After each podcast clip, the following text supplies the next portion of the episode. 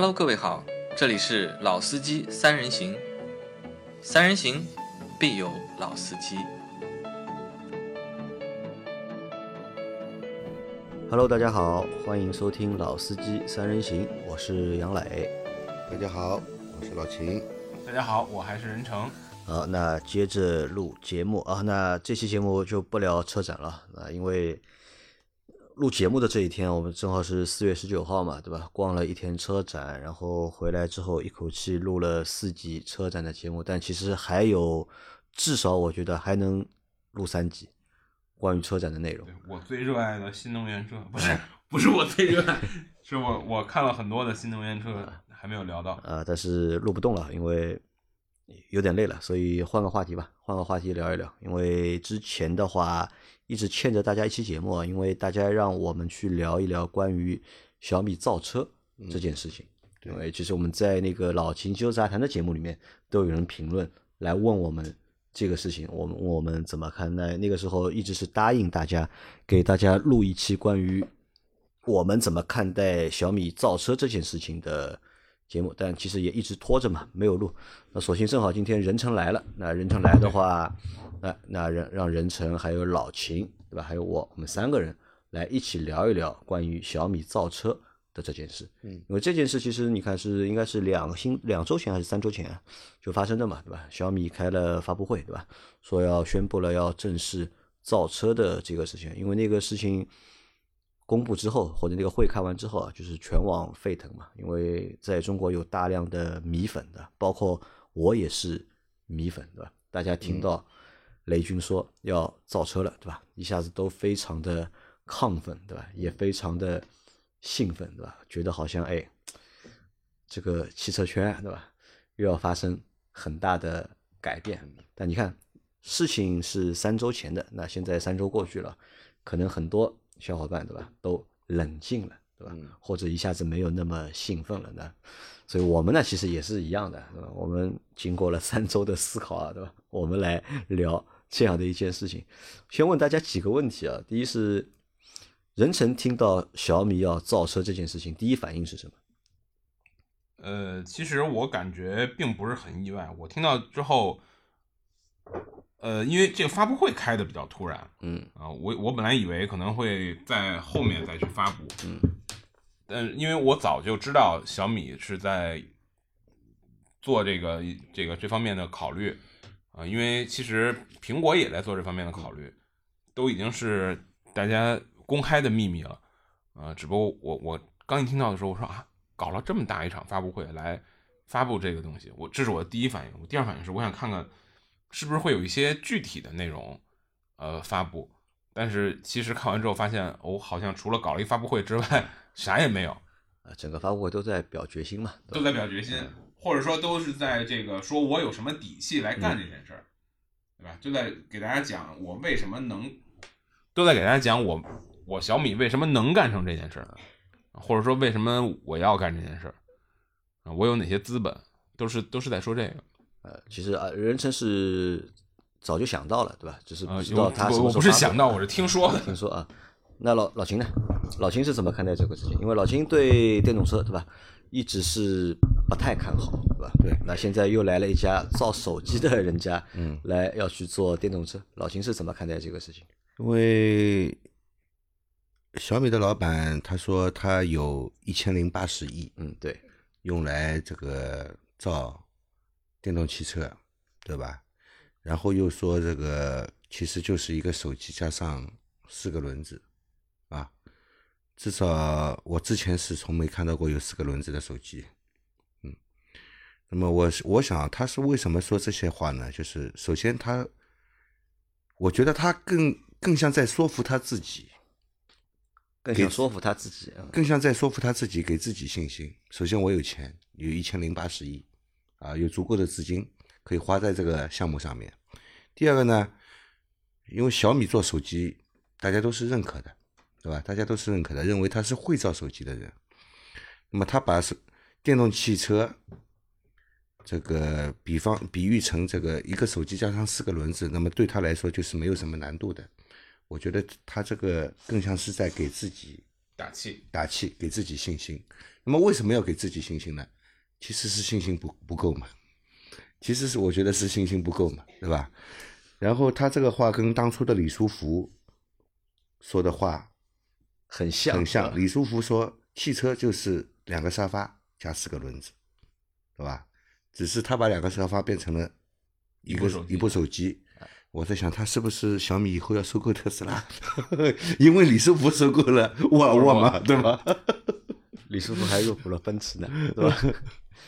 那你对一个手机品牌啊，要去造车这件事情有什么看法吗？呃，我觉得不管怎么说啊，隔行如隔山，隔行如隔山。手机它是一个是一个快消品，对吧？电子快消品，嗯，它是一个快电子快消品，但是不管是汽车也好，电动汽车也好，它是相对来说是一个耐用品，而不是一个快消品。我不可能，我可以两年换一部手机，甚至于一年换一部手机。一般大多数的汽车消费者不会一年两年就换车的。呃，我觉得是这样，就是首先我们应该从另一个角度去看这个问题，就是说为什么你看。呃，华为也还没有自己造，但是也在布局了嘛？布局，对吧？苹果刚才说了，是已经是业内公开的秘密，是在自己造。呃，百度很有可能也是想作为一个供应商来分这杯羹。就是为什么会有这么多科技的这个公司来进入造车这个领域啊？我觉得这个原因其实是很容易想明白的，就是因为在汽车电子化、智能化之后。啊，汽车所需要的一些核心的这个，就是决定汽车核心性能的东西，其实可能不再是呃发动机、底盘，或者说是这些传统车企所擅长的。说我能不能通过大批量的制造控制成本，可能不再是这些，而是说我的这个软件的能力啊，我的一些这个所谓叫深度学习的能力，包括这个就说白了就是 AI 的能力吧，说更通俗一点就是 AI 的能力，人人工智能的这些能力。那么最掌握这些东西的是谁呢？可能就是这些科技公司，对吧？这是其一。我觉得其二是什么呢？就是，呃，我我更愿意换一个角度去理解他小米说的这个汽车就是一个手机加四个轮子，就是因为今天已经没有人能否定一个事实，就是说未来汽车将变成一个像今天手机一样的，或者说的终端，对吧？对，是一个。个人化的智能终端，对吧？已经没有人在否认这个未来了，或者说，这这至少至少是一个行业共识。说老秦，我是一抱残守缺的人，我就不信这邪，那就没得聊了，那就是根本上就没得聊，对吧？我就不信邪，说智能驾驶会有一天会来，我就不信有一天这个车会达到至少 L 三，或者在某一个阶段达到 L 四，那那这天就聊不下，就就天就聊死了，那那。如果车成为当有一天车成为一个智能化终端，那么是不是这个这些做电子硬件的这个品品牌，或者说这些这些这个这些创始人，或者说是这个像百度啊、谷歌啊，像这些底层的这种开发技做技术的这些公司，他们确实在造车上是有他们的优势的。当然，传统车企也会有传统车企的优势。啊，我觉得这些这些这些道理是很简简单，而就是至少是很显而易见的，所以我觉着，呃，这个小米造车是一个并不会特别令人，至少在我看来，并不是一个特别例例外的事儿。况且，中国的这个各种政策，包括这个这个投资的一些这个风口环境，都对电动汽车这件事儿是那么的热衷。是那么的倾斜，对吧？所以我觉得这是一个，呃，不管从情怀上、从生意上，还是从这个产品本身，至少这个道理是很容易想通的。那是合理的，至少。那说到情怀啊，说到情怀的话，我可能是你们三位当中就是真正的米粉，对吧？我是小米的一个产品的一个忠实用户，对吧？我买过大量的就是小米的。产品对吧？就在刚刚录节目之前对吧？我还买了四个小米的电视机对吧？又买了一部新的小米的手机啊。我我算了一下，我大概近近三年吧，或者近五年对吧？我用的手机都是小米的对吧？我爸爸近十年对吧？用的手机也都是小米的。我家里有大量的就是小米的产品，我可以算是一个就是不折不扣的一个米粉。嗯，但人成算米粉吗？或者喜欢小米这个品牌吗？呃，我对这个品牌并无感，没有感觉。我我也买过一些小米东西，比如我我现在想想，首先我家里买的一个电视是小米的，可能，因为因为原因就是性价比高，嗯啊，我因为我想了一下，我家现在用那电视是索尼的，嗯，是什么时候买的呢？是在上次世界杯的时候买的，我就为了看世界杯买的这个电视，花了好多钱，可能得一一万一万多块钱吧。然后我发现我看过世界杯之后，再没近乎就再没有开过这个东西了。所以我在买电视的时候，我就想，我就买一大的，对吧？我就买一大的，然后什么功能都不要。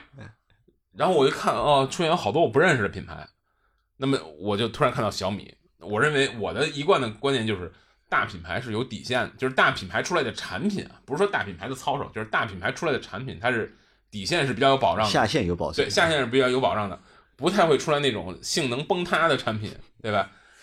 这是第一，第二便宜。第三，我觉得我还是比较认可小米的设计的，啊，之前我不是老跟你说嘛，我说这个人越缺什么，他就越渴望什么。就像我这种人，就是我买个什么手机、买个车什么的，我就特别的这个严控，是吧？小米的设计，我觉得还是在线，审美还是比较比较好的啊，所以我就我个别产品会买小米，但是我对这个品牌本身并没有什么特殊的这个这个喜欢喜欢或者不喜欢啊，我只会看。它价格看设计，呃，当然，在我心中，小米是一个大品牌，对吧？是一个是一个，就是在我自己的那些划线里边，我认为它是这个产品的下限是比较高的这种大品牌。那老秦是小米的用户，也是。老秦家里有什么产品是小米的？嗯，有个小爱同学，小爱同学，对，就是一个小米的这个智能音箱，对吧？那除了这个东西，还有其你怎么会有这个智能音箱呢？是你买的呢，还是人家送给你的？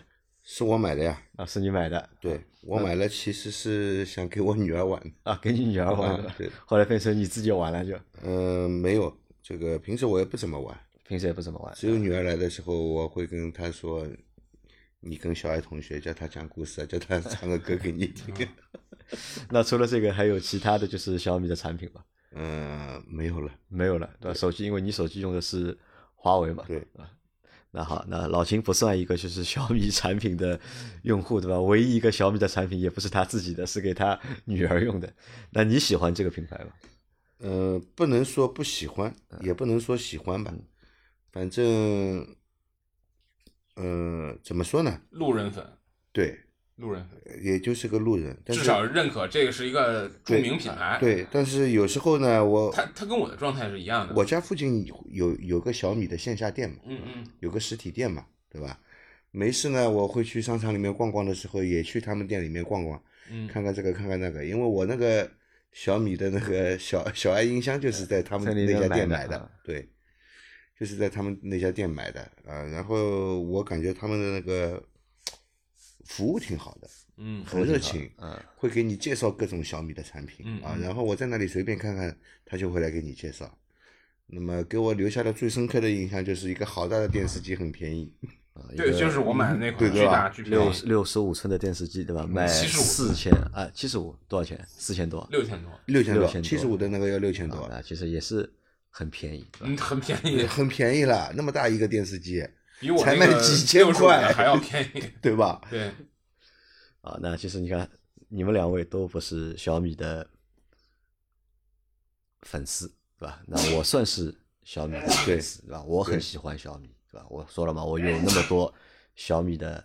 产品对吧？好，那这个先三个人啊，定位先定好，对吧？那你说说你为什么喜欢小米？我为什么喜欢小米啊？那我为什么喜欢小米？几个原因啊。第一个原因呢，就是因为在最初接触小米产品的时候呢，其实并不是我用小米，嗯，因为我最早用的是苹果手机，嗯，就大概在用小米之前吧，就是之前的多少年我忘了，反正从苹果一代出来，我就有了一代的苹果，反正直到大概苹果七还是苹果八，我忘了。我一直在用苹果，当时是我爸爸要换手机，对吧？那我说你换一个便宜点的，对吧？当时看了一下便宜点的呢，山寨机呢不敢买，嗯对吧？嗯我就看到小米，哎，我觉得这个哎为发烧而生，对吧？这个这个工业设计做的呢也蛮简单的，蛮好看的，对吧？价格嘛也不贵，当时大概我记得我帮我爸买的手机大概是两千多块钱吧，就帮他买了一个这个手机。买完了之后呢，就是因为那个产品一直在更新嘛，就每一年都会出一代新的，每一年都会出嗯一代新的。后来我就每年会帮我爸换手机，因为我想尽孝嘛，对吧？就是，但我爸爸他也没什么太别的爱好，对吧？不抽烟不喝酒，对吧？你要买烟买酒给他，他他又都不要，对吧？跟我就每年帮他换一些手机，换一些就是数码产品，就我就一直来在帮他换手机。苹果那个小米出一个新的，我就帮他买一个新的；出一个新的，我就帮他买一个新的。那换完了之后，那些旧的手机呢，我又不舍得扔掉，我喜欢收集旧手机嘛，我就把他那些旧的手机啊，通通拿回来了。拿回来之后呢，我就在家里没事我就自己玩，你知道吧？就一个一个打开玩。完了之后呢，我觉得哎，哎，他那个 UI 做的的确蛮好的，就小米那套就是操作系统，他那套 UI 我觉得好像做的的确不错。后来我就当时就拿了我爸的就是一个比较新的退役的手机呢，作为一个备用机，作为副机在用。那平时就是在用苹果，那备用一个小米。我一段时间发现呢，哎，这个手机好像也蛮顺手，就也蛮顺手。啊，圆满顺手之后，那个时候小米出过一代新的时候呢，我就买了一个。嗯我给我爸买了一个，我给我自己也买了一个，然后苹果也出新的，但苹果出了新的之后呢，看了一下价格，好像有点贵，对吧？我买的那个当时小米我记得是三千多吧，我当时买的还我最早用的还不是那个小米，是那个 Mix，嗯嗯是 MIX，是陈老师蛮喜欢的那个嗯小米的 Mix 系列，算就是小米里面的一个就是高端的一个系列，但是后来现在不出了，当时用的都各方面都觉得蛮好。好了之后呢，就一直用啊，那么然后又买那个电视机，我是大概是我应该是第一批的那个乐视电视的用户，因为我们当时我有个好朋友他在乐视工作嘛，就他告诉我就是乐视要出那个电视机，那个电视机很牛逼的，那么他就推荐我嘛，我当时就买了两个乐视的电视机，但是用了之后啊，就是巨卡无比，就非常卡，嗯卡到就是怀疑人生啊，因为当时我们都还在用那个机顶盒嘛，哎，为什么电视机会卡呢？因为它那个它处理器不行呀，它把那个机顶盒直接做在了那个电视电视机里面嘛里面啊内存不够，啊处理器可能算力也不够，就是看电视都会卡。看电视不卡，就是你要进那个系统嘛，哦对吧哦？你要进那个系统，进那个页面，就是巨卡无比，对吧？卡到怀疑人生。那么后来我就在网上看，哦，小米也出那个电视了，那我就买了个哦小米的电视，买了第一个是那个时候是放在办公室用嘛，对吧？用完了之后，哎，觉得效果还蛮好的，嗯啊，然后继继续买，对吧？家里就是买了很多小米的电视，从四十寸的，对吧，到五十寸的，到六十五寸的，对吧？我刚刚还订了一个就是七十五寸的，对吧？就一直在用，那么然后再去买他们各种各样乱七八糟的小东西，就买了很多，哎，我觉得都蛮好用的，对吧？价格呢也都很便宜。那当初只主要的一个原因就其实价格便宜，然后呢蛮好用的。那么它更新啊，它产品迭代也非常快，嗯对吧？每一段时间、每一年或者每一段时间，它就这个产品会迭代有新的，哎，然后卖的也不会，那就继续卖啊。那周而复始，时间长了之后呢，就是习惯了很多小米的产品，因为小米之前一直在强调嘛，它做生态，他要做他的生态，但我觉得他那个生态最终其实被他做出来了，因为在我的很多的生活场景当中啊，都有那个小米的产品，那么时间长了就习惯了嘛，那所以就蛮喜欢小米的，所以我说我是一个蛮不折不扣的米粉啊，包括我们在群里面聊天的时候啊，有很多小伙伴也都说自己是米粉，那相信小米的群众基础啊还是非常不错的。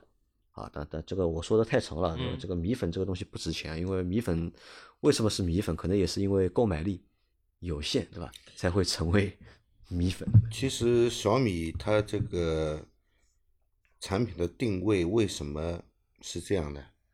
因为小小米其实它的那个大部分的工程师都是七零后的，那么七零后从这个年代生活过来的呢，他们对这个产品的质量会有一定的要求的。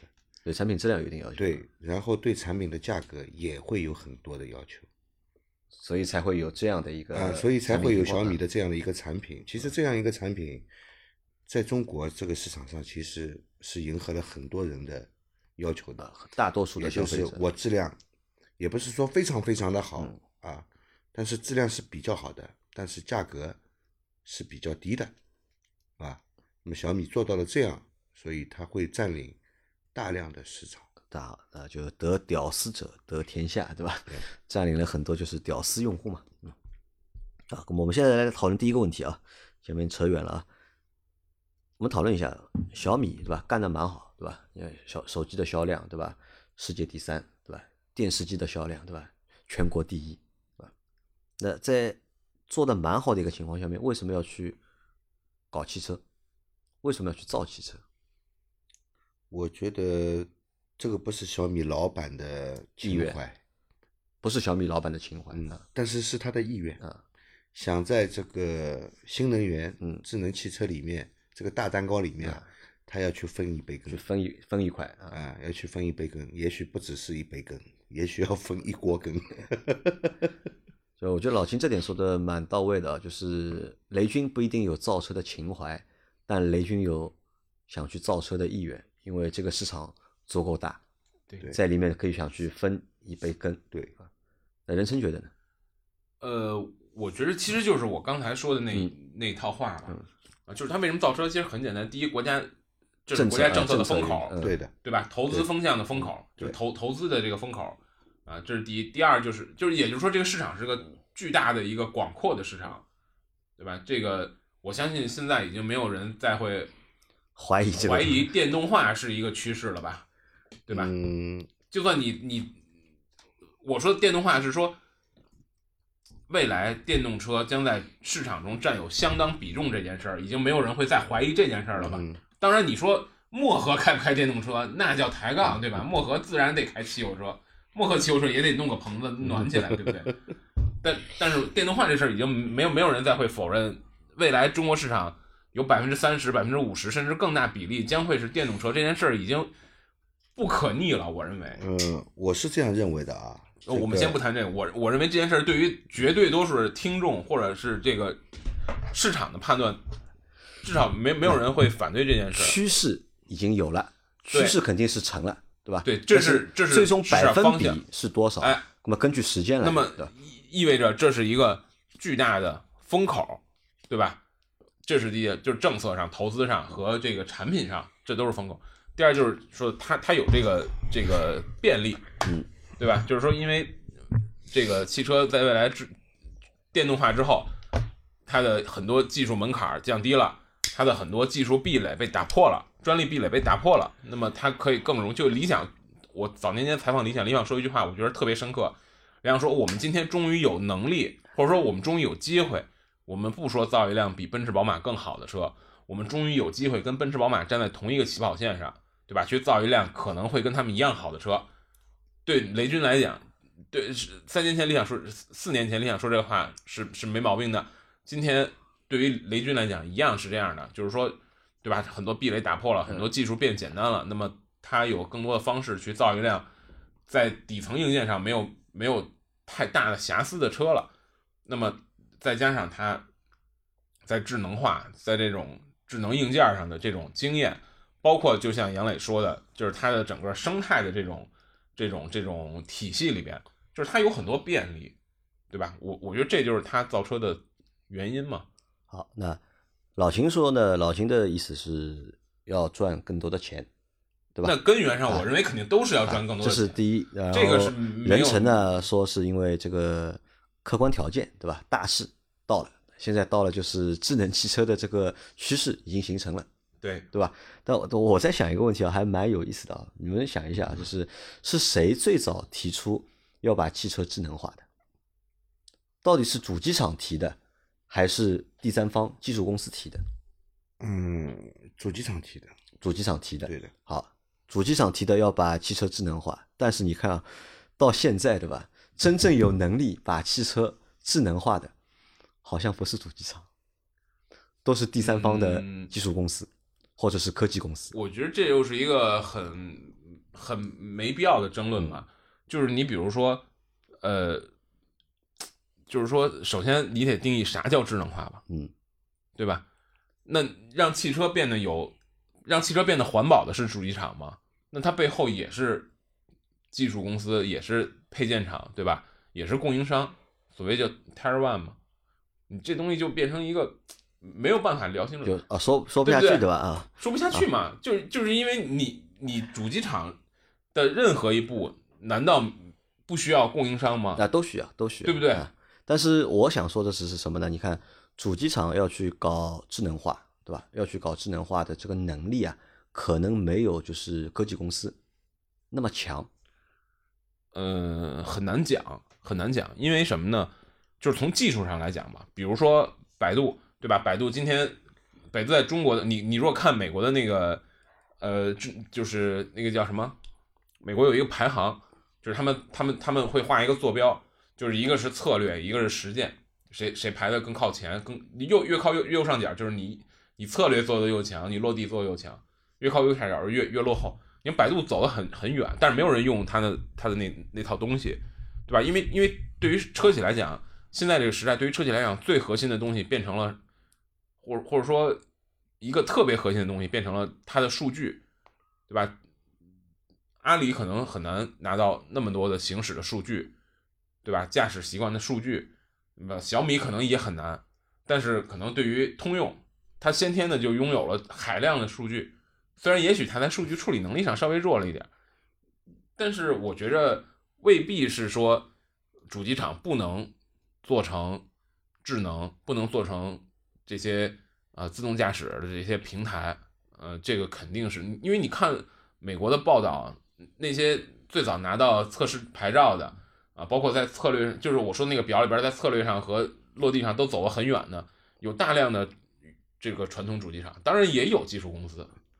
啊，我觉得这个是确实，这个天儿不能这么聊。啊，不能好，不能这么聊。那么我们换个方式聊。呃，我觉得小米要去造车，还有一个原因是什么呢？就是小米目前啊，可能对他们商业发展上面，我觉得应该是已经遇到了瓶颈。对，因为一个企业要成长，对吧？要变得越来越大，它就需要不停的去扩张。现在我们看上去，小米可能把它能做的事情都做了，因为小米自己本身做很多的产业，然后它也投资了就是很多的公司嘛，对吧？嗯，那对他自己来说，实体业务的话，可能啊，就是目前已经到达了一个瓶颈。因为我看了一个数据，还蛮有意思的，就是呃，全球就是手机销量前三名的，对吧？三星、苹果还有小米这三个品牌是全球手机出货量最大的三个品牌，但是全球的手机利润呢，就是百分之六十多是被苹果拿掉的。然后剩下的百分之还有十几是三星拿掉的，然后还剩下的百分之十几呢是后面的那些手机厂商，那里面可能有华为、有 OPPO、有 vivo，对吧？有小米，对吧？你看是出货出的那么多，也就是但说小是利润不够小米有市场，但是利润低。啊，利润低嘛，所以他可能需要去找到就是一个新的他行业，找一个对吧？高利润，哪怕他做电视机，对吧？做电视机现在销量也是全国第一，但是电视机卖的那么便宜，对吧？他的电视机要比创维、要比康佳、要比长虹，对吧？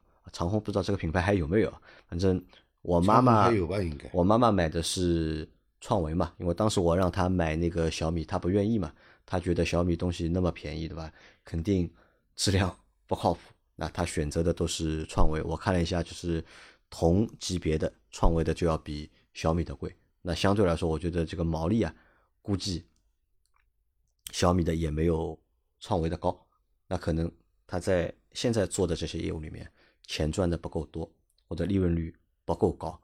那而且就像任成在前几期节目里说过的内卷，对吧？因为大家都在内卷，每个行业其实都在内卷。内卷带来的一个最直接的一个东西就是什么呢？就是大家都在降低利润，对吧？不停的就是要出新的花样给消费者，可能在增加这个生产的成本，但是在毛利上面大家都在减少。那么逼着就是小米啊，去开拓一个新业务的话，那可能会很难。但如果你要去开拓新业务的话呢，就再结合任成前面说的，对吧？这个大势，可能造车，肯定要比造房子，对吧？要靠谱，对吧？如果你去搞房地产的话，我觉得小米应该不行。那你看搞房地产的恒大，对吧？也来造车了。对，那小米的话去造车，对吧？我觉得可能是对目前的小米来说，算是一个就是比较合适的选择啊。所以我总有一种感觉，嗯，感觉这个电动汽车这个产业啊，会成为中国的第二个楼市一样的产业，大家都来，的吧？大家都来，因为这里赚钱快。因为不管是专业的还是对不专业的，对吧？大大家都来这个东西啊，这有可能，但我现在不知道，有可能，对吧？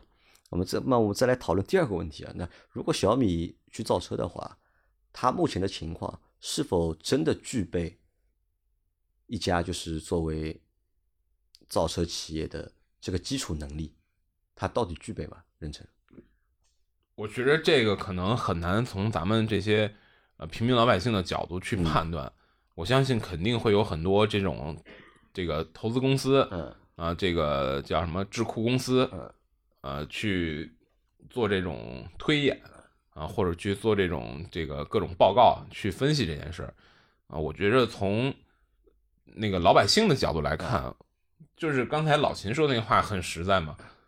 这个未来都能做出一台车，对为什么小米就做不出来呢？对对吧？电动车的门槛已经变得相当的，或者说相对要低很多了啊。那么小米又有钱啊，这个整个的团队的这个这个经营的能力又是大家这么多年有目共睹的，就是没有道理，有可能造出一款不一定很畅销的车，当然有可能了。谁敢说下一款车畅销呢？大众敢说它的 ID 四一定畅销吗？对吧？说不准的了。但是造出一台车来，觉得，如果作为一台造车的企业，对吧？需要具备哪些基础的素质？我觉着，嗯，这个很难一一言蔽之吧。就是说，钱应该要有吧？我我觉得首先要要看他真的想要做一个什么样的车，或者说他想怎么去造。你你比如说，咱举一极端的例子，我就想搞一摩根，你知道摩根吗？英国的一个小型跑车公司，就是宝马的发动机，然后搞一个自己的车架，就变成很漂亮复古车，对吧？那那这有什么？这没这这有什么条件？这就是你你有俩闲钱，你你造呗，对吧？不就是这意思吗？就是咱也不知道小米它最终是有一个什么样的，比如说目标是什么？对吧它有一个什么样的图是什么？嗯预预期的产能，对吧？或者说他想达到一个什么样的一个程度，这个现在都不清楚，所以咱也很难说他需要具备什么样的能力。哎，对，这个我觉得这个非常有意思的一件事情啊。我们看啊，就是在中国所有的就是新兴势力，对吧？他们要造车做的第一件事情啊，他们都有一份 PPT，对吧？这个 PPT 里面有一个蓝图，对吧？有一个他们的一个目标，对吧？他们要做什么样的车，对吧？至少，对吧？还画一个车的样子给你看一下，对吧？他们要打造一个 SUV 也好，对吧？轿车也好，对吧？续航多少，性能多少的，但是小米，对吧？好像目前还没有这一份 PPT。我是这样想这个事情啊，可能我我想的太多啊，是这样的，你看啊，呃，一个就是能够让你就是很快的赚到钱的一个行业，很多的很多的人都会去做，就像房地产，对吧？不停的涨啊，然后会有吸引很多的企业。如果我只是吸引房地产企业，不要紧，或者是新新的就是开设了很多房地产公司都吸引过来，不要紧。关键是有很多以前不是这个行业的，都不不好好去干自己的活，然后把钱全部投到房地产市场里面，啊，搞到今天房地产泡沫这么这么高，对吧？呃，全国那么多房奴，那么汽车产业。电动汽车产业会不会变成第二个房地产？我觉得可能不太市场会，我认为不会，因为但是有一点，但是有一点啊，像房地产泡沫这么高，应该是不会的，因为你车卖的这么贵，没人买嘛，对吧？但是有一点，这个市场会被玩坏掉，会被玩坏掉。我我觉得是这样啊，我们得站在不同的立场上看待这个问题。为什么？你看，我是这样想的啊，为什么没有那么多市场？被玩坏是很有可能的，啊但是对于谁来讲，市场叫坏，对吧？你站在谁的立场上说啊是消费者还是你是站在消费者的立场上，还是你站在投资人的立场上，对吧？如果你站在投资人的立场上，那市场被玩坏了，那就意味着大家所所有在这个产业链里面的人，从业者，有可能日子都不好过，大家都赚不到钱，对吧？大家都互相内卷，玩命卷，对吧？但是如果你站在消费者的角度上来讲，车企互相内卷对你有有有什么有什么坏处嘞？嗯，对吧？市场就市场竞争越激烈，那么车企就越要花样翻新，越要内卷，对吧？百百般讨好你喽。如果今天特斯拉有很大的销销售压力，特斯拉会搞这种事情吗？肯定不会吧，对不对？这只是一方面，另外一方面，你看啊，另外一方面是什么？作为消费者，并不见得是一件好事。为什么这么说呢？为什么这么说啊？你看啊，现在就是造电动汽车，很多企业是冲着什么去的？冲着什么去的？不是，人家可以造，人家没逼着你买啊。你愿意买大众，你可以买大众啊，不是，对吧？他是冲着什么去的？冲着补贴去的。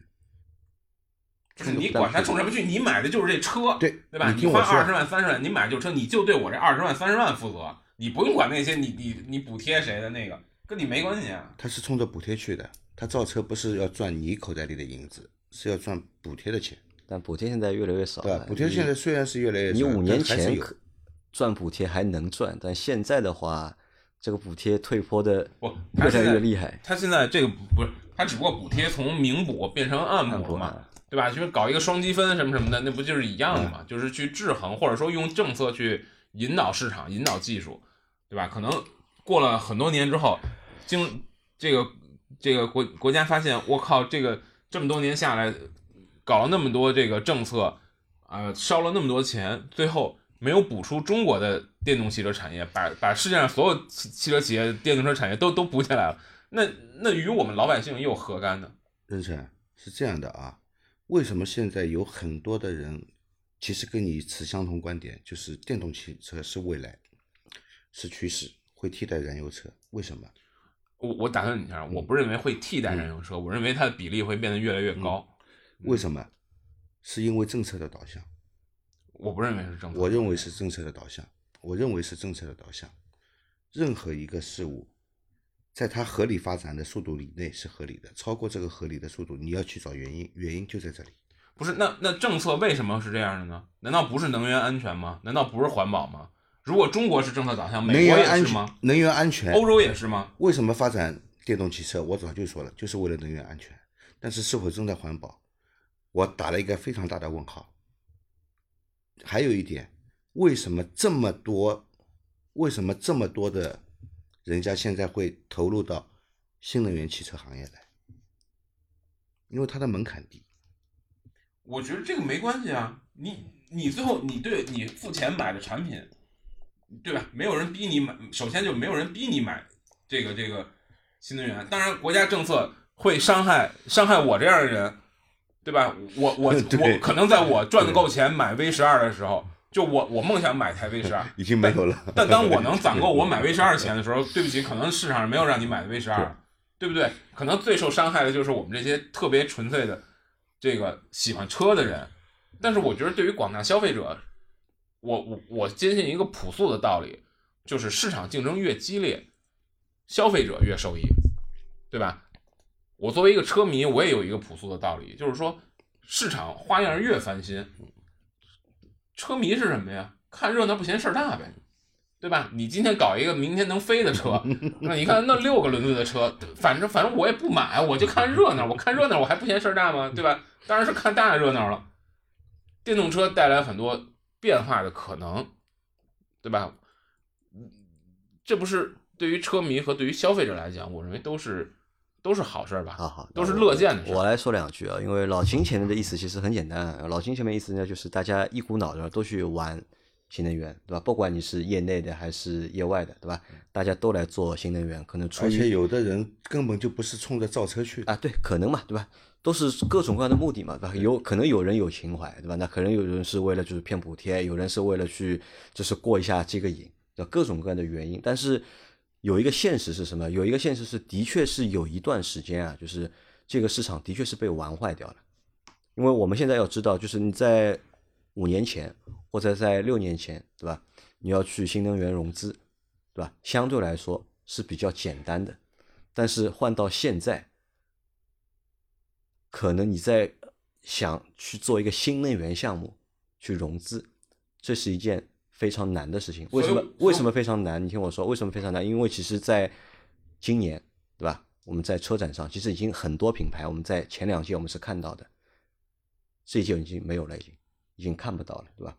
有很多对吧？厂都已经造好了，但是结束的，不是，所以所以这就是我刚才在说的嘛。我说你说的玩坏掉，嗯，是对谁来讲坏？对消费者有什么坏的呢？有坏的。我不认为这件事对消费者有坏。不管任何一个市场被玩坏的，最终的买单的是消费者。你记住，你你不管是什么市场你这东西你不能，你这个市场只要罗圈说，你知道吧呃，？你你只要把它玩坏了，这个市场最终来买这个单的必定是消费者，没有其他人。难道消费者有更多的选择不是一件好事儿吗？难道中国的这些新能源的企车企，对吧？创业本来就是个高风险的事对吧？你开个模型店，你还是就就就你开你你你开个早餐摊儿，你还不一定赚钱人家开个车企没搞下去，不是很正常的吗？消费者有更多的选择肯定是好事，消费者有更多的选择，最最乐观的一个场景就是百花齐放，每家人家的产品都很好，我可以供你选择。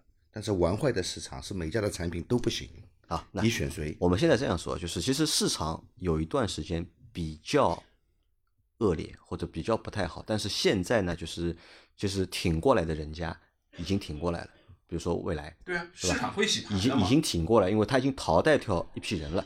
但是你们看看一个事情啊，我说为什么说基础啊，作为一个企业对吧，你要去造车，那具备几个基础呢？钱是一件事情，前面你说了嘛，对吧？雷军说有一千多亿，对吧？现在公司有一千多亿，但是我们想一下，就是其实他为什么要告诉你他公司有一千多亿，对吧？一千多亿他是不可能一股脑都投着肯定不可能，去做汽车的，肯定不可对吧能。？我觉得这个话呢，其实说给两个人听或者两部分人听，对吧？第一部分呢，雷军要去造车，最终我觉得还是会融资，还是会融资，因为他现在是在发布会上说是不接受融资，他不融资，他们他有足够的钱慢慢的去做这件事情，因为他把战线拉的也比较长嘛，三年之后嘛，不是说今年立项对吧？明年下半年就一定要下线对吧？他其实还比较理性的对吧？他拉了三年的时间，然后告诉你我不融资，那其实只是告诉你什么呢？就是一呢，告诉投资人对吧？我其实不缺钱，不缺钱就意味着呢，我这是个好项目对吧？如果你要投我，那你要给我更高的溢价，那这是第一个点，对吧？第二个点是给谁说给谁听呢？说给供应链听。因为人成这个知道的，因为很多的就是新能源倒掉的那些厂啊，其实现在还欠了一屁股债，对吧？进了很多的东西原料，对吧？最后没钱付，对吧？这个会导致你再有新的人家去的话，对吧？供应链给你供东西啊，对吧？都会胆战心惊，对吧？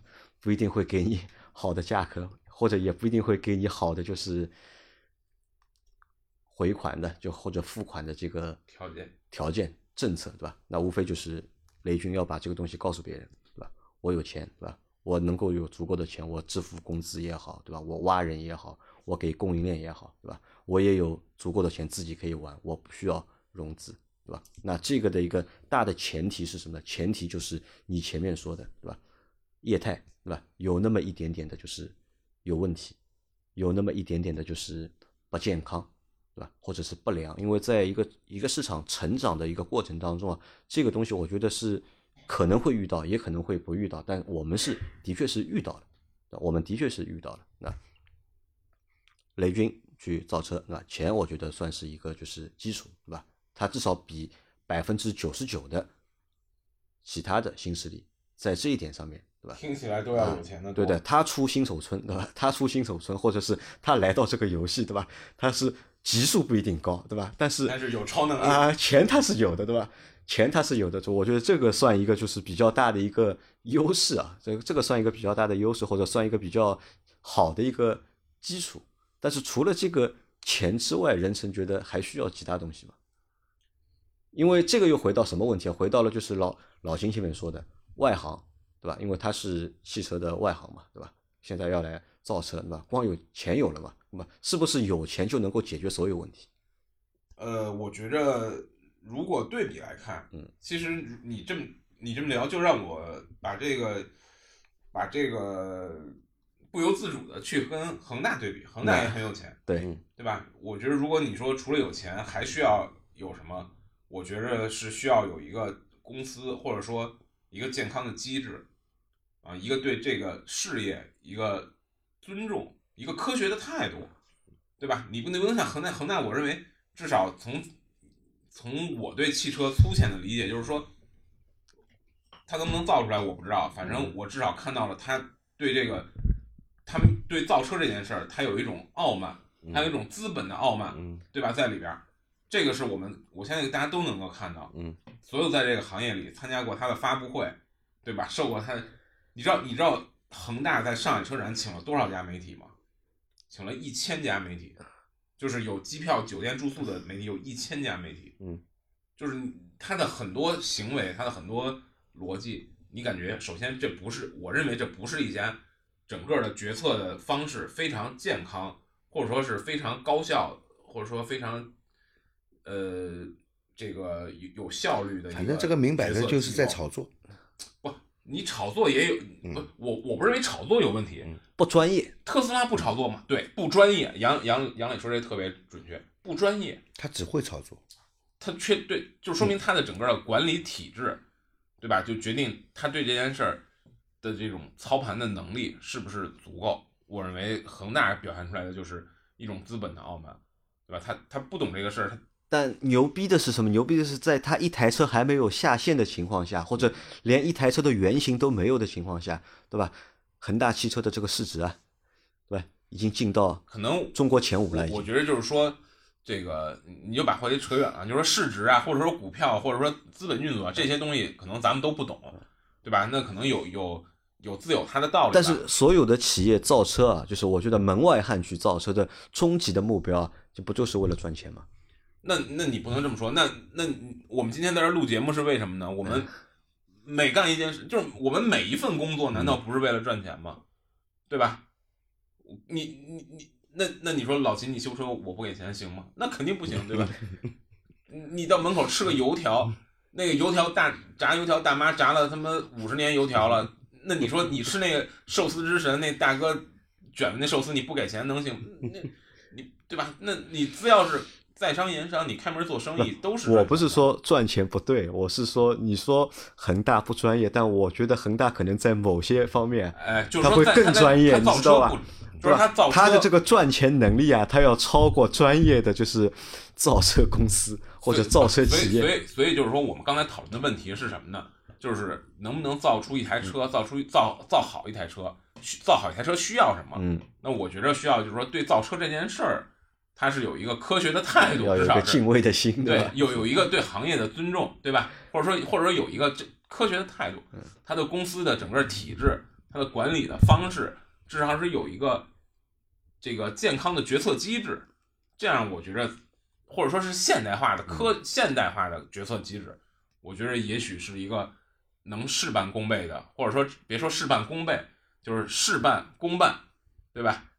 的一个基础。基础啊，那我觉得如果这样的话，那小米应该是有的，因为作为雷军的话，雷军其实算一个蛮谦逊的，对啊，就是你感觉这个整个他的那这个人对这个做事情其实还是蛮踏实的，哎对吧就这个？从他的履历上来看的话，他基本上目前还没有做过做砸过什么项目啊，基本上都是成功的。对，而且他的这些这个创业的经历，基本上我觉着是，当然他人家也站在风口上，但他还是比较扎实的，对吧？他不像恒大啊或者说这个嗯什么什么原来天津足球队的那什么老板，就是因为这种成长经历，对吧？权健，权健啊，对对对，对吧？他是一个比较扎实的做产品，嗯啊，这个做互联网，这个有很丰富的实战经验的这样一个这个这个创业者，那我觉得这个肯定也是要加分的吧。也要加分哈。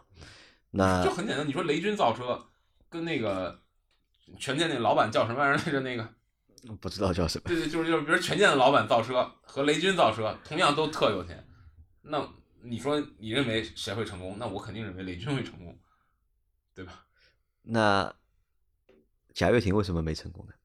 我觉得贾跃亭也许是一个更复杂的故事，对吧？他为什么没有成功呢？那其实你看啊，如果按照我们把雷军的现在这个模式啊，或者这个现状套在贾跃亭身上的话，很像啊。其实，呃，我我觉得是这样，就是我觉得是这样，我因为因为我有一个朋友在，他现在刚刚回到，就是这个我们的老调侃他，贾总刚刚又给他开工资了，他在中间有大概两年的时间，他在家赋闲，嗯只给他上保险，嗯，然后工资也没有，他就在家待着，但是他家里条件也比较好，他也待得住。我觉得这个就是说，就像我刚才说的，创业本来就是一个高风险高收益的事儿，对吧？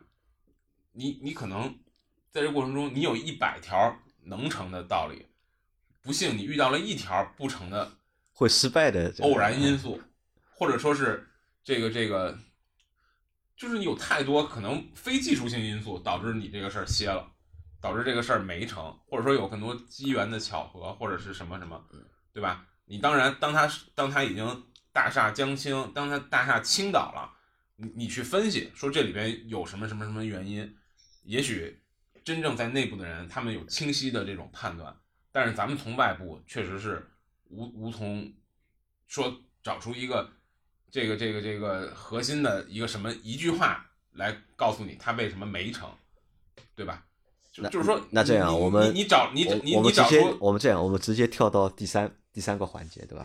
我们来设想一下，对吧？嗯小米造车干不成，对吧？嗯，发生什么情况，或者是有哪些情况发生，可以导致小米造车干不成？我觉得那太多了，就是就像刚才我说的嘛，你成的因素，就他可能会遇到的困难会可能会有哪些？比如说造出来车卖不出去，卖不出去，对吧为什么卖不出？他有那么多用户，为什么卖不出去？那有可能啊。比如说，因为因为你看，这造造出来车卖不出去，不是很正常吗？上汽还有可能造一款车卖不出去呢，小米为什么造一款车就肯定能卖出去呢？它的第一波车肯定能卖出去。或者说量达不到它维持正常这个盈盈利盈利的这个量，对吧？天天赔钱谁受不了？那你说 PSA 天天赔钱能行？一汽天天赔钱能行？我就是举这种例子啊，FCA 赔钱也可以，因为什么？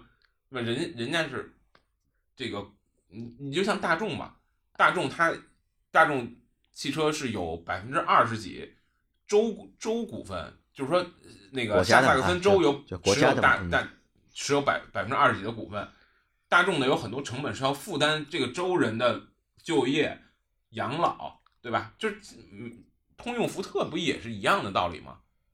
对吧？人家可以某种程度上意意意味着人家可以亏，那那小米如果干亏，那那他不会再干下去了吧？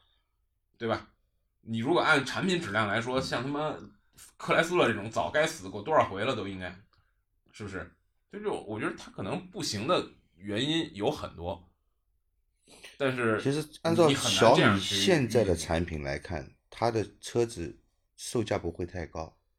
他自己说的是十到三十，就是他说他他那话说的非常巧妙，嗯，他说我们是一家这个怎么怎么意思？就是说消就是用户决策，大概就是说用户会我们会根据用户的需求来制定我们的产品，然后我们做了一个用户调查，用户对我们的预期是十到三十，然后百分之是多少？百分之三十啊，百分之四十是轿车，百分之四十希望是轿车，百分之四十希望是 SUV，然后剩下百分之二十是什么？我忘了。就是他他他是这么说的，啊，那他这个自信和特斯拉的那个自信有点像，对吧？那按照小米之前的所有的产品来看呢，它的我觉得它的售价在跟其他的那个同级别的产品里面啊，它价价格不会高于人家，至少肯定是一个有竞争力的价哎格，，肯定是一个有竞争力因为它。对盈利没有那么迫切。对按我理解就是说对，它不是一个非常迫切的需要盈利，对吧？它可能是需要数据、需要市场、需要占占有率，可能确实再加上它这个品牌本身的这个调性，你说同样造出来一车，苹果卖十万，小米卖二十万，这不太科学。那如果按照这个说法的话，那我觉得十万的话，可能对小米来说也贵了。嗯，要看他做什么车。他如果造个像五菱 E E V 的话，他那可能他也就卖三万块，对对吧？你都你这东西价格不是绝对的嘛？你要说你用这个价格买到一个什么样的产品嘛？那就看就他要它肯造什么车定是一个有。性价，比。我认为小米做出来的东西一定是一个有性价比的东西，啊，不是一个奢侈品，对吧？不是一个奢侈品，不是，就是说之前马斯克不是说这个，这不是是是李斌不是说嘛？说马斯克是要做电动车中的丰田大众的，我们是要做电动车中的奔驰宝马的，就是说未来嘛，嗯嗯嗯，对吧？小米一定是丰田大众，一定我认为不不会是奔驰宝马，嗯至少但它但是特斯拉现在它也不是奔驰，就是说人家的愿景。不，特斯拉是做那个嘛，是做丰田大众。奔丰田大众。特斯拉要做但是它现在的价格不是丰田大众就是它的愿景是丰田大众啊，未来也不是奔驰宝马啊，对吧？嗯对。人家还不敢，还不能往那儿想啊。小米出来肯定，我认为也是丰田大众。也是丰田大众。我认为啊那我觉得可能要比丰田大众定位再低一点。我觉得可能小米要呃不，小米要去做五菱，我觉得。那应该倒不至于吧？五菱这个车反倒是政策政策一时的产物，因为说实话，就说实话，我作为就是米粉，对吧？如果小米出车了，对吧？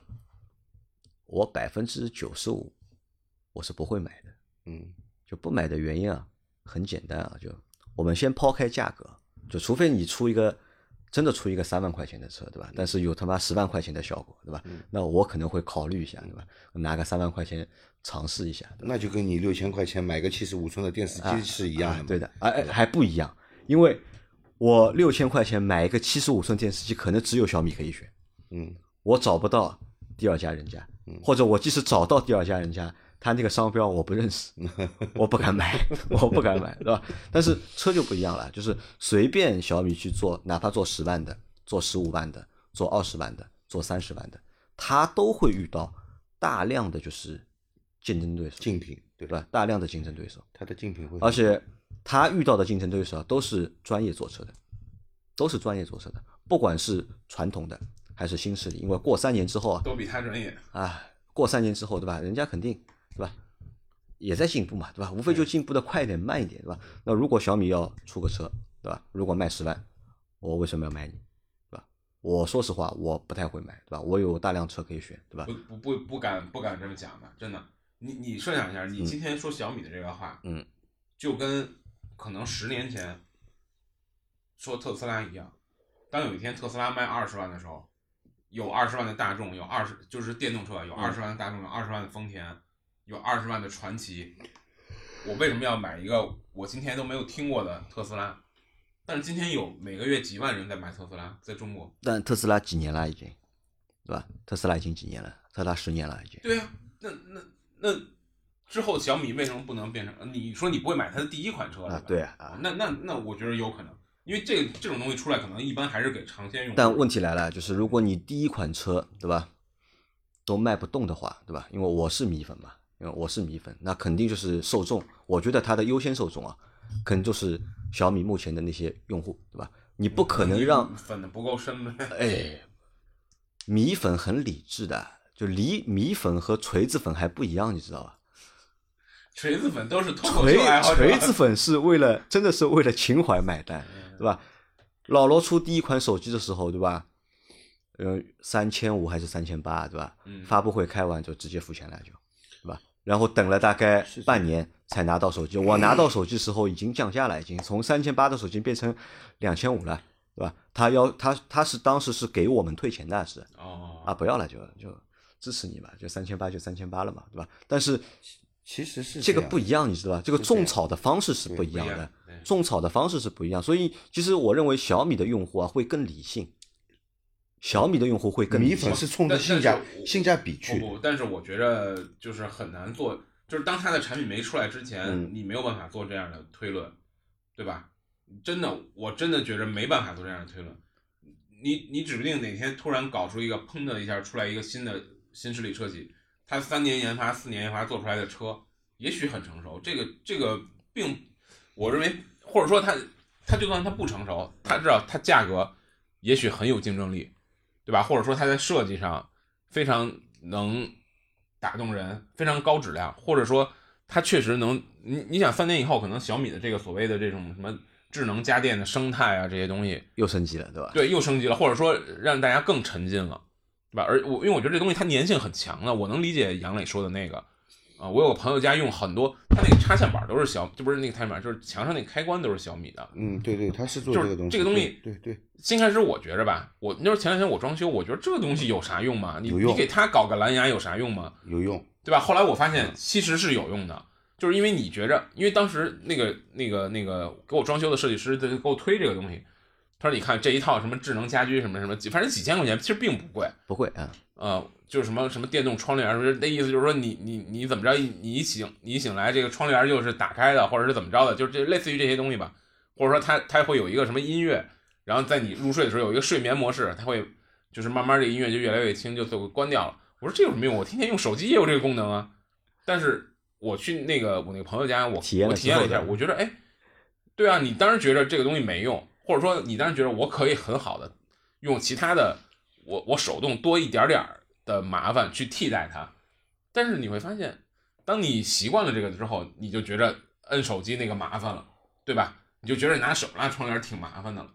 所以可能到时候它的这些生态变得更这个，就是连接的更紧密，真的变成一个一个，就像今天咱们用苹果手机一样，对吧？你可能你用了苹果手机就想用 iPad，你你你有苹果手机和这个，你有了苹果的手机、苹果的电脑，当你选你想买一个苹果的，你想买一个平板的时候，你想买一个 Pad 的时候，你不太可能再选择 Surface 或者是什么其他的类似的产品了。它它有这个，我觉得是有有这个可能的。目前看啊，我觉得 还是比较难。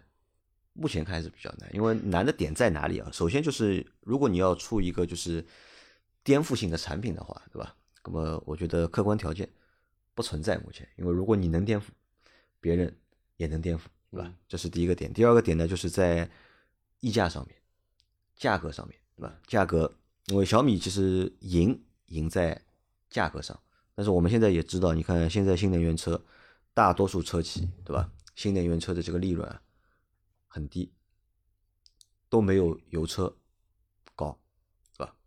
虽然说我们知道这个电池会降价，因为电池能够越做越大，对吧？然后后面的话就是量，其他配件的量上去之后啊，可能供应链的这个价格可能会下来，但是目前看，对吧？你要把它做到很低的话，是非常难的一件事情。呃，从现在的数据来看，就是大规模，就像像奔驰、宝马、奥迪这样的车企，他们在电电动方面赔钱，主要不是因为单车成本回不来，主要是因为研发投入太大。研发投入太大啊，因为因为它的那个汽油机的这个东西，它都是已经这个这个就是非常健康的，或者说非常呃成熟的在迭代，它的生产线也在也是可以迭代，它的工厂对吧？它它不需要大笔的投资进来去开发新的，就是 S 级换代不需要像做 EQS 那样花那么多钱，对吧？而且就是说新的平台，因为你想现现在过去的这个大概几年的时间里。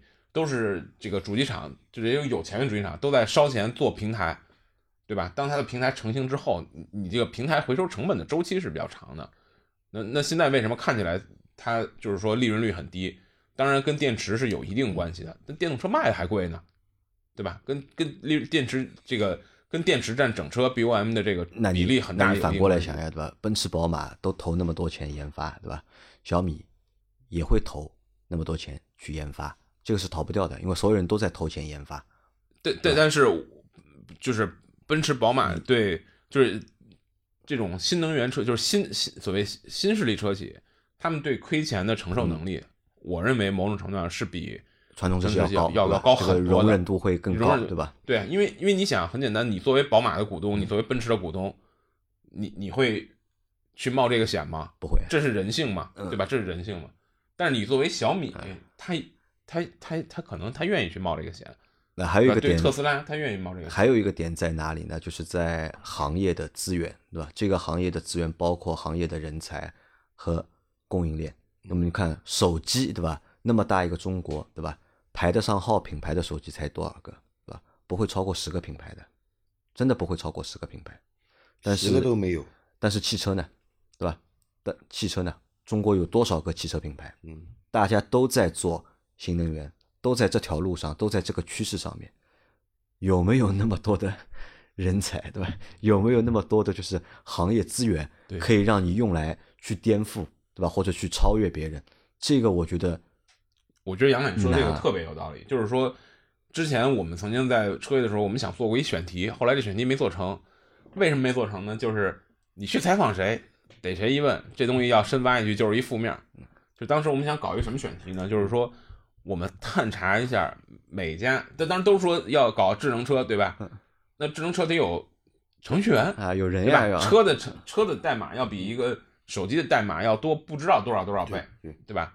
我们就我们就想探查一下，啊，当时我们是掌握知道未来在北京和在纽约的这个做这个整个做这个软件的团队有多大，我们就想调查一下，看看其他那些什么小鹏啦，对吧？当然还有什么什么威马啦，当然比较火的，就是几年前就是比较主流的这些。广汽呀、号称要搞这个智能车的，这到底工程师团队规模有多大？后来我们问了一两个，大概就是根本就招不到人，就是工人才的缺口非常的大。因为这个行业是新的嘛，对吧？对因为人才的当时成长也是需要时间的。可能现在那个，你像前一阵子我去参加了一个小鹏的那个叫叫 N NPC 吧，就是它的那个领领就是导航辅助的这个智能驾驶系统的一个活动，然后我就我就问了类似的问题，我说这样的人才团队现在是就是这个团队它的人才是构成是什么样的？啊，就给我得到答案是是他们从电信啊、或者是通信行业相关行业挖哎人嘛，，就吸收了很很多人，所以这个人才的缺口肯定会很大的。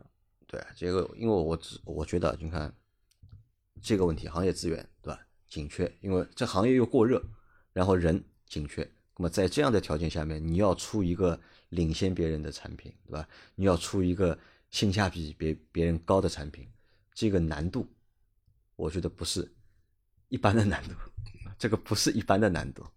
那甚至啊，甚甚至是什么呢？就是我作为米粉，对吧？其实我对小米造车态度是这样的，就是我觉得造车，对吧？敢去挑战一个更难做的一个行业，对吧？这个是让人值得钦佩的，对吧？但是呢，我也看好小米造车这件事情，但从心里面呢，我是不希望他去做这个事情。不希望的原因是什么呢？就是我觉得会很难，对吧？而且亏钱这个是必定的，而且要亏多久还不知道。那么时间长了之后呢，我相信啊，肯定会影响它本身的那部分业务。嗯，因为我曾经也想尝试什么呢？曾经想尝试就是不用小米的产品，或者不用小米的手机，想尝试一下用其他的东西，但是发现啊，就是有比小米好的东西吧，有的，但是都比小米贵。好了，那么继续用小米，对吧？因为对一个屌丝来说，对吧？对一个屌丝来说，其实能够找到一个喜欢的品牌，对吧？它能够提供你很多的产品，让你在你生活的各个场景当中，那得到一个比较好的体验，对吧？又不需要花很多钱，这是一件就是对屌丝来说是一件很不容易的事情，对吧？但是如果他去造车需求找得准，啊，如果他去造车了，呃如果他去造车，因为造车不赚钱，对吧？但是要继续做，那势必肯定会影响到它本身的那部分业务，对吧？对，如果就是像你说的一个鲜活的例子，就是乐视造车没玩好，乐视体育球赛都没了呀，对啊，哎，你看乐视网多好的一个东西，对对吧？乐视网、乐视体育，对吧？对乐视包括乐视的电视，就中国的智能电视，其实就是乐视哎，开的先河，对吧？那么好的一个生态，对吧？那么好的一个生态，最终对吧？因为他要去玩车了，哎，导致乐视没有了，结束了，对吧？这个其实我觉得啊，就是对米粉们来说不一定，对吧？是一件好事，或者我我相信啊，就是大多数的米粉，我认为大多数的米粉其实是也不会买小米 造的车，因为米粉更理智。啊，虽然说我们这期节目也聊不出个什么就是结果，因为这个东西是没有结果的，对吧？说米粉不会买小米的车，既然是米粉，就一定会有人去买小米的车。那有，我相信肯定会有会有，但是这个有啊，肯定是有一个过程，有个什么过程是？有一个比较的过程。对我理解，我理解杨磊说的是什么意思？杨磊说的意思是，米粉不会无脑买小米，对对对对吧？不会盲定，对，对吧？不像锤子啊不可能盲定他要看他要看你的产品哎，啊，然后他在心里会有有自己的一对这个产品的性价比的一个一个预估，啊，觉得这个是我要的，他我。我觉得一定会是这样。我我觉得不光是米粉，就苹果粉儿应该，除非他他真的特别有钱，那就不说了。因为汽车毕竟是个大宗消费，对吧？它是个大宗消费，对对对就是车是怎我我认为车是它跟买个手机不一样，咱们是是能想到，你除了买房子之外，你可能是最大的个人消费了。就是买房子不太不太算个人消费，就是车可能是最大的个人消费了。嗯你这个东西确实不可能像买手机或者是就这样出现疯狂盲定这样的情况。你你说特斯拉已经有有有特斯拉在在这儿了，说今天 Model X、Model Y，明天它出个 Model Z，如果定位特别合适，对吧？盲定一下，这个也许还有可能。你说一个全新的一个品牌让人盲定，都不都蛮难的不是都不是说 蛮难的都不是说你没开过，或者说没有试过，而是说连张图都没有让人盲定，你这怎么可能呢？好吧，那关于小米造车的事情啊，就是就先聊到这里吧，因为几点了现在？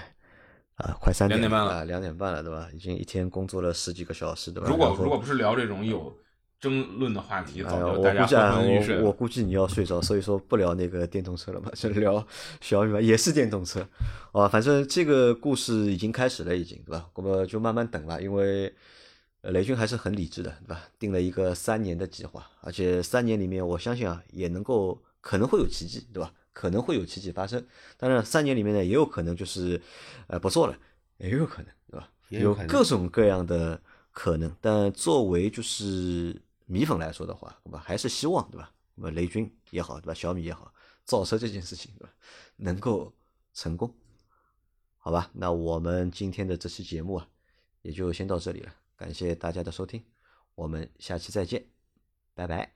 拜拜。拜拜。